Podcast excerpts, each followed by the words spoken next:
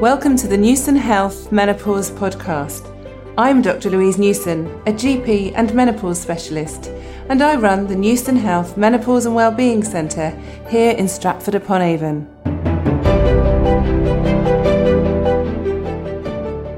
So today with me I have Janette Cardy, who is a fitness presenter who has linked with me a few months ago now, and I was very keen to record a podcast talking about her, about her background, but also we want to talk quite a lot about fitness as well. So, welcome, Janette.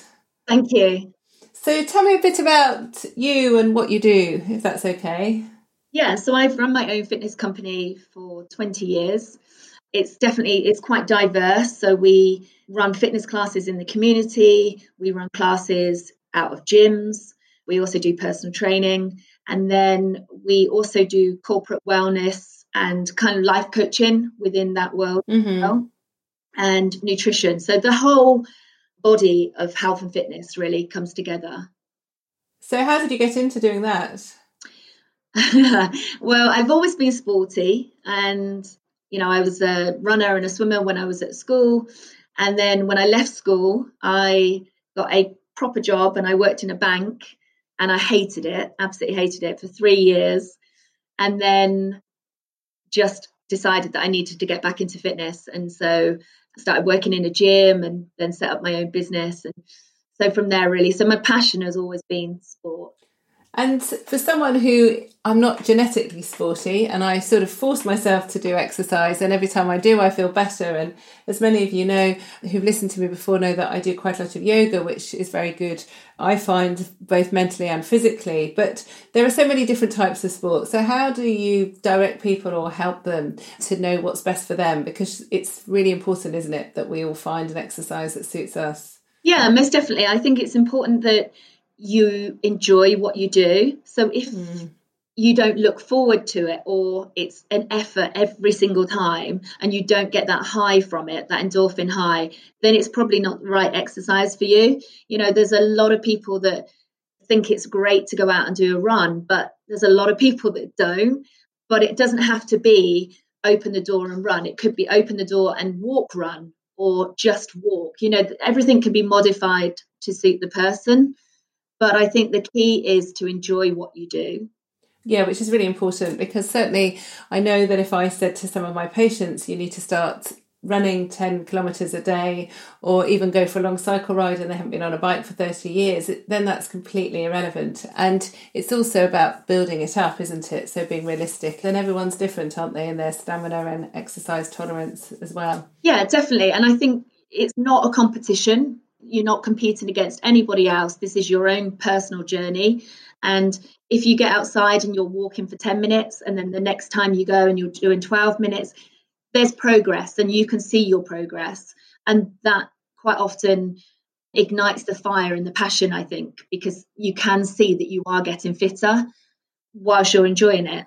Yeah. And do you mainly deal with groups or individuals? Both. So in the community, I, I run classes, fitness classes of all types Pilates, yoga, HIIT type workouts, but also personal training is usually one to one. And then I coach triathlon as well. And that's from beginner level right up to, well, this year we've got eight people that are qualified for age group Great Britain. So, wow. Yeah, it's really good. But they're all, you know, they're older athletes and majority, I would say 70% are female. Mm. And there's a lot to consider when you're writing their programs as well, because obviously we can't train maybe as much as we used to be able to train. And some of us are going through the menopause and things.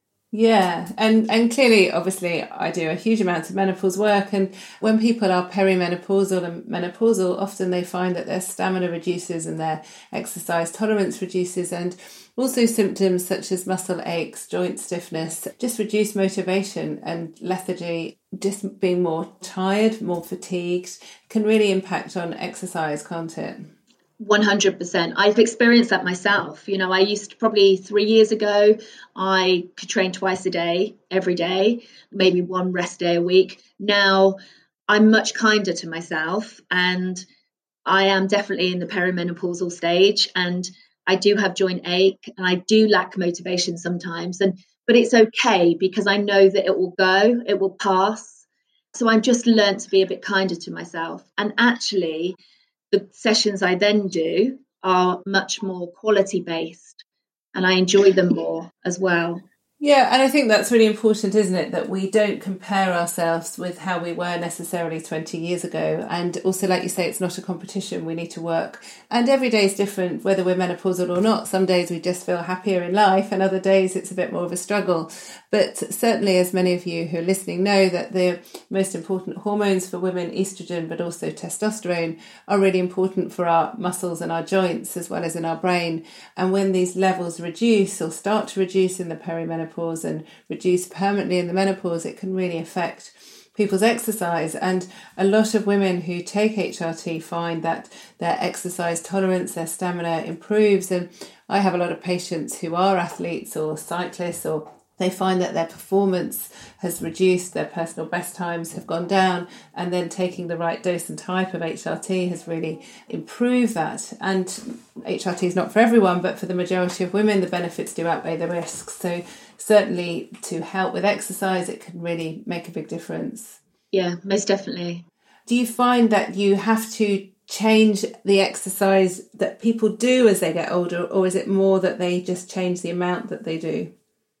Yeah, both actually. So it's definitely when I coach the athletes, and I call everybody an athlete, whether they're, you know, just walk running, because as far as I'm concerned, they are doing the best that they can do and they're on their own journey, so to speak. And I think it's more about the communication. So sometimes, well, every single day they will contact me by text or by an app and let me know how they feel. And if quite often as athletes, or particularly if we've been an athlete, a very good athlete as a younger person, it's hard sometimes to pull the foot off the gas a little bit. So if somebody is there sort of holding your hand and saying, right, today I'm going to change this session and I want you to go and do half of it and do it at a lower intensity, it kind of takes that decision away from them a little bit and that worry that comes with it. So, what I would say is we do tweak sessions depending what they report back in with. And, you know, even if people have got young children, how they're feeling whether they actually got a night's sleep, then your training changes. Yeah, and I think that is really important, isn't it? Because I think um, otherwise, especially women who are in their perimenopause and menopause, as I've already said, their motivations reduce, their pleasure of life reduces and they it's sometimes we're a bit of an all or nothing. So if you can't do it properly you think well i won't bother. There's no point. And actually i've been doing some joe wicks workouts. We're now talking at the time of covid and the lockdown. So i've been doing joe wicks with my daughter who's only nine just for half an hour in the morning. And it's only actually 20 minutes of exercise. It's nothing. 20 minutes would go very quickly if i was washing up or doing the washing. But actually to have that time and you know i hate to admit it but my thighs have been hurting a little bit doing it because I'm doing a different type of exercise and. Yeah. You know, just doing a small amount is really good, but it would be so easy to say, oh, I can't be bothered. You know, I've got work to do. I can't. You know, so I think changing the type of exercise, just feeling good about yourself, is really important, isn't it? Yeah. And one of the things we were talking before we recorded was about how at the moment exercise is changing for a lot of people because we are in this very uncertain time as we're recording. So gyms have been closed. We're not allowed to be in groups anymore. And hopefully this isn't going to last long, but actually I think it's making people think differently, isn't it, about how they exercise. Hopefully they're exploring the fresh air a bit more, which has got to be a good thing. Certainly I live near a park, and the number of people I see running or cycling, giving a good distance, they're cycling and, and running on their own, but actually they're outside. So that's good, isn't it? Is that something you would encourage? Oh, yeah, definitely. And I think more so at the moment than ever, your health and your fitness and your mental state is something that we really need to be on top of. So we've set up, for instance, a online community fitness program and we're doing eight live sessions a week. But if they can't make the lives, they're still on there so that they can do them whenever they want to. We've got over 100 people in that community within the last 10 days. So right. you're absolutely right. It's about people feeling that they're doing something, they're taking some control. There's still that community feel, but also mm. they're accountable. And we've made it very, very accessible for everybody, very, very cheap And let's be honest, gyms aren't always cheap. And mm. so I think this could be something that actually people enjoy doing and will keep doing. Yeah, I think people will change. Like you say, I, I used to be a member of a gym before I got too busy to go. But sometimes I think, gosh, I've been swimming once in two months, so that's cost me you know lots of money. And what a waste. And i could be doing that you know spending all that money going out being with my family doing something different. And i think we're all adjusting with doing a lot more online. We're certainly i'm doing a lot of zoom meetings and skype and whatever. And actually doing even Joe Wicks exercise makes you realize that there's a whole new world out there and you don't have to feel alone. And I actually get quite scared going to the gym. I don't like putting on lycra, being judged, being in a group. I'm not very coordinated. So if it's a new class, I know I'll, I'll just, and actually I was doing a yoga class at the gym before I left and people started recognizing me. And that's awful because they had this conception that I was going to be amazing at yoga. And when I wasn't doing a proper posture, I just thought this is awful. I do not like being judged. So actually to do it in the comfort of your own home It's good and it's less restrictive, isn't it? Because we're all busy and we all work on different times as well. So I'm sure you're probably finding that people are going in at different times to watch your sessions. Yeah, yeah, they are. So tomorrow morning we have a seven o'clock upper body workout, just a 30 minutes, and we'd probably, you know, get 20, 25 people on that. But the rest maybe not all of them, but I would say probably another 30, 40 people will do that later on that day or later on in the week. And they know it's there and they can see me. I mean, we're doing some with Facebook and we're doing some with Zoom. And this morning mm. I've had three one to ones on Zoom. And actually, I would say it's better than in a gym because you get more done and you can really see the alignment you know, from the hip right down to the foot. So it's not something I would have ever considered doing before. But I think for some of my clients who are particularly busy as well, mm. they're not having to travel half an hour to get somewhere. And I think that makes a real difference. Certainly, I do. I'm very fortunate. I have a yoga studio in my clinic. So I do on a Wednesday morning, I have a yoga lesson for an hour and a half, and then I have a quick shower and I carry on working. And then I do another session at the weekend, but I can flip my mat out at home. So I don't have any dead time, which, like you say, if a gym is 10, 15 minutes away, and then you've had a cup of coffee with your friends, it adds another hour, doesn't it, to your day? Yeah. So this is a very effective way of exercising. And and I strongly feel, you know, we're all busy and it's very easy to say, I haven't got time to exercise. But it's so important, isn't it, that we can incorporate it into our days? Yes, definitely. I think emotionally, mentally, you know, I know that throughout this period of being isolated, I've had a couple of, probably a couple of hours every couple of days where I felt anxious and a little bit uncertain. And I know the exercise doesn't just help me physically, it helps me mentally. And it just kind of settles my mind a little bit. Yes. So for me, I do go into companies and, and talk about mental health and well-being. And it is something that we have to address and it is something that we need to take seriously. Mm. So talk us through then. So for some people listening, exercise how can that improve your mental health you know a lot of people and traditionally we've always thought it's all about physical health isn't it but just talk me through how does it improve our mental health for a start you're doing something for you and i think that's really important because quite often as we've said there everybody's so busy rushing around and giving usually to other people you know and, and being pulled left right and center so that's key but also it, quite often, and this is the feedback that we're getting actually from the the lives that we're doing, is that they're having to concentrate completely on what we're saying and what we're doing and what they're doing, that the thoughts are, are slowing down, you know, the overthinking. And so they're actually just enjoying that moment. So whether that's a 20 minute workout or a 40 minute workout, they're in that zone right there.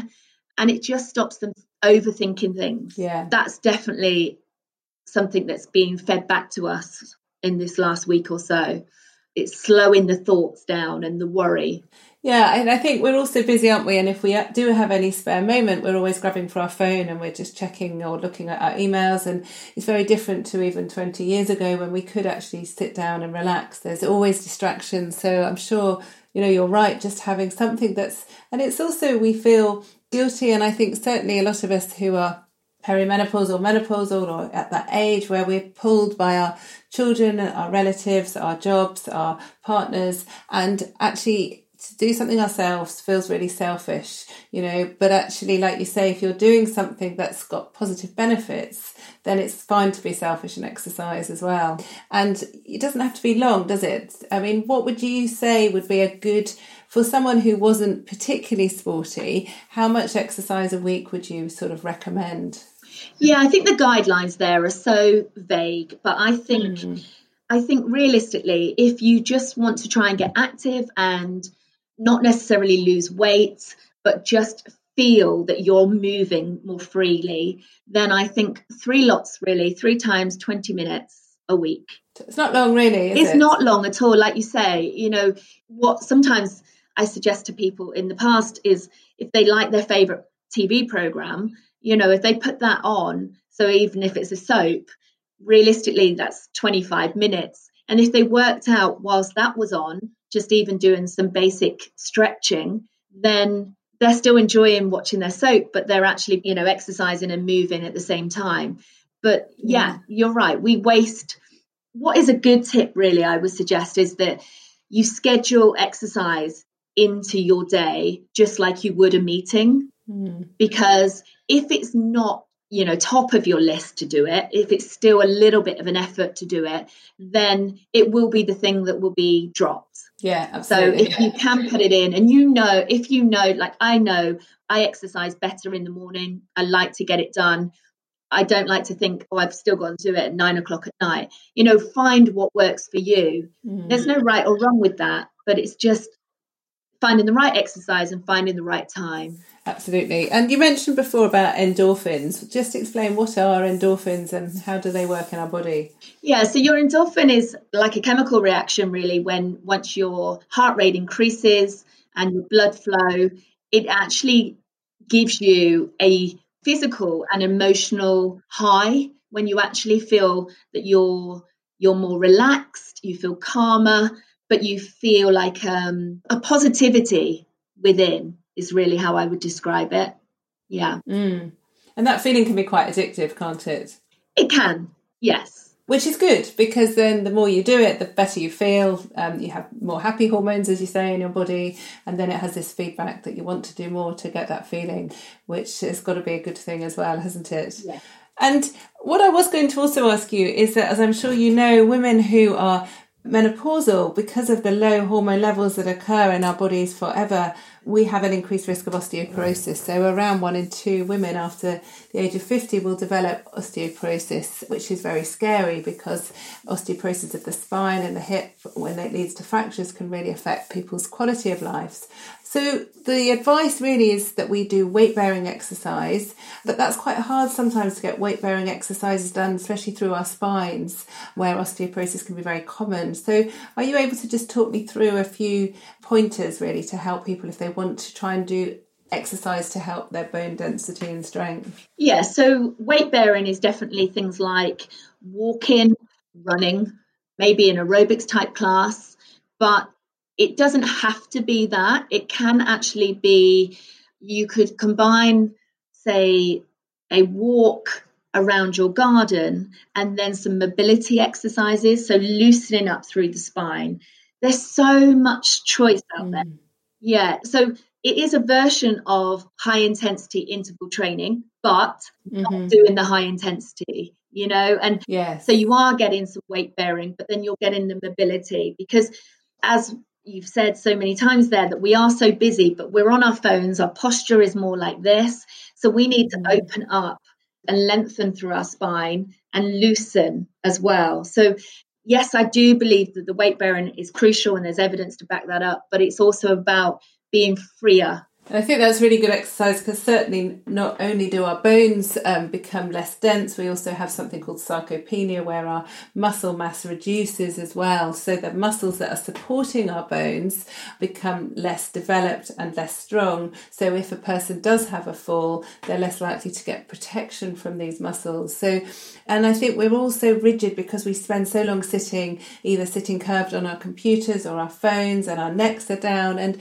and actually I've just been the last few weeks, every morning when I dry my hair, I've been just doing some little bending and, and sort of almost mini squats really, because I'm thinking, well, this is five minutes of dead time where I'm otherwise just standing still, so I might as well. And I do feel a bit crazy doing it. But I think actually that's quite good. And as I get older, I should be doing more things. Or, you know, when you're cleaning your teeth, do your pelvic floor exercises, anything that keeps us moving. And, and like you quite rightly say, the spine, just, you know, while we're waiting for the kettle to boil, mm-hmm. just twisting and, you know, stretching up, doing very simple exercises can make a huge difference if they're done repetitively, can't they? Definitely. And that's all those points you've just said are actually the ones that I do give to my clients. So if the kettle's boiling, I get them to squat. When they're brushing their teeth, I try and get them to balance on one leg. So all of yes. those things are very useful because the other thing that I found over the years is that people can be avid gym goers and they can go, you know, five times a week, but actually their lifestyle is not that active and they park mm. as close as they can to the front door, you know, and then they go in and do a workout. Actually, those people are not that healthy, some of those. Mm. It's the ones that are active throughout the day. So using the stairs rather than the lift. Yeah. Getting off the bus, maybe a stop early and walking that little bit further. Those are the people that are going to be healthier. So yeah. It doesn't have to be all or nothing. We join a gym and we go five times a week. It doesn't need to be that. It's much more being mindful of what you're doing in your daily life. Yeah, and I think that's so important, isn't it, that we keep being active because otherwise people some of my patients will say, Yeah, no, I'm really active. I, I exercise and I go to the gym, like you say, and do a class. But the rest of the time, they're really sedentary. Whereas the people, or certainly my patients who are fitter, are the ones that are generally active. They're always on the go and they're busy, but they also have time to relax. And it was interesting you said at the beginning of the recording about you still have rest days. And it is important, isn't it, for our bodies to recuperate and relax as well? Definitely, because I know that if I just keep training, I get bored very easily. And I'm so, you know, sport has been part of my life, but I still get bored of it. So, but also our muscles and our tone and our definition doesn't actually come during the training, it comes when we rest. So if mm. we constantly keep pushing our bodies, A, we're going to break them. B, we're going to give up because we're just going to get bored or so tired from it. So I take that rest day or rest days and then I really look forward to going back on it the next day. So that's key for me. That's really important for people to know so they're not pushing themselves too much and then not seeing the results that perhaps they want. And then you mentioned about diet, and obviously, diet is so important and good nutrition. But should we be exercising on an empty stomach, or what would you say about eating and exercise? Yeah, that's a that's a good one. So there was a program a few years ago and the research on that was that men for fat loss, I'm not sure whether it's changed, but this was the last thing I heard, was that if they trained on an empty stomach, then they benefited from it, but women less so. I think the key is depends what you're training and what you're training for. Mm. Because if, say, for instance, I'm training somebody to run a marathon and they've got a long run to do that day. If they're running on empty stores, then they're not going to be able to perform. They're not going to get the distance in. Their body will break and they're not going to enjoy that session. So it does depend what you're training for. But I personally always, always eat. Yeah. I like to feel my body. I know I get more from the session. I've got more energy and I'm going to enjoy it more. So for me personally, it's a no yeah, I, th- I, think it also depends, doesn't it? Because we're all so different, and there's a lot more now about restricted time eating and having a longer fast. And and some people are fine. My daughter got up this morning and went for a cycle on an empty stomach, whereas I could never have done that. Whereas actually doing yoga, it's better to have been at least an hour since eating before exercises. Certainly, I wouldn't want to do a headstand if I had a full stomach. It wouldn't be great. So I guess it depends on the intensity, like you say, the duration of the exercise. And I used to do a lot more road cycling when I had had more time and certainly it's really important to snack while you're exercising because oh, yes. you reach this wall where you, it's really difficult after two or three hours of cycling so it all just varies, doesn't it? But it's eating the the right foods that will fuel us in the best way, isn't it? As well, I think it's really important. Yeah, and particularly if you are doing a high intensity type exercise to fuel afterwards to make sure that you do have some mm. carbohydrates and some proteins after that.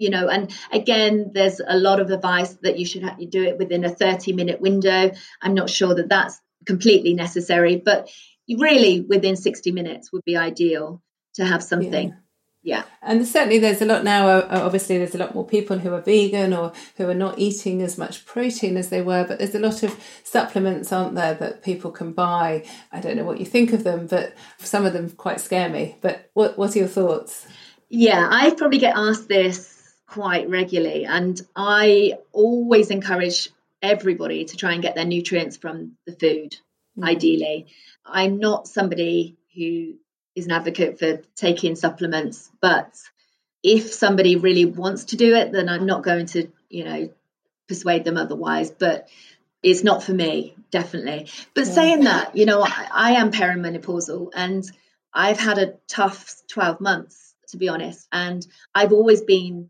on the border of being anemic. I'm, I am anemic, but probably about three or four months ago, I was really, really suffering. And it's transpired that I am very, very anemic. And so now I've got iron tablets and also I'm lacking in vitamin D. So I'm taking those. Mm.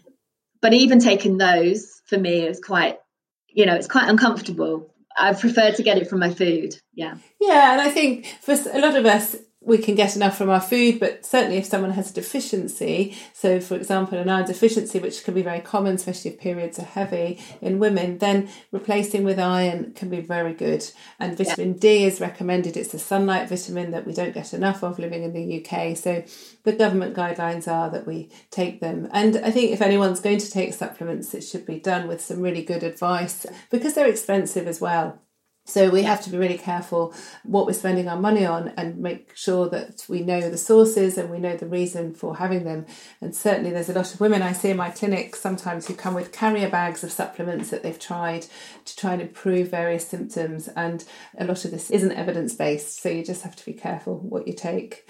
Well, that's been really interesting. Thank you ever so much. And I'm hoping it will encourage people to maybe think differently about how they exercise and going forwards, how we can improve and optimize the exercise that we do. So, before we finish, Janette, do you mind just giving me three sort of tips for people who are a bit worried about exercise and maybe want to increase or improve the amount of exercise that they're doing?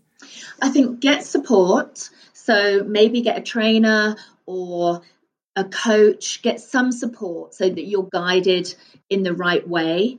That would be the top tip. Also, then don't be persuaded to do exercise that you don't want to do. So if you know that running's not for you, yeah. then don't do it because you're not going to stick to it. So find something that really makes you feel happy. What else? Just remember really that exercise is about there's no right or wrong. It doesn't matter if, say, you do go to an exercise class and you go the wrong way or you can't get into the pose that somebody else can.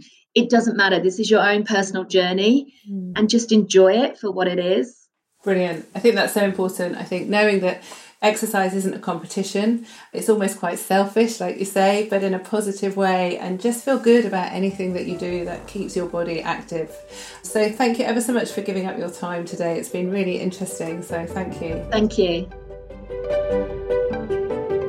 For more information about the menopause, please visit our website www.menopausedoctor.co.uk.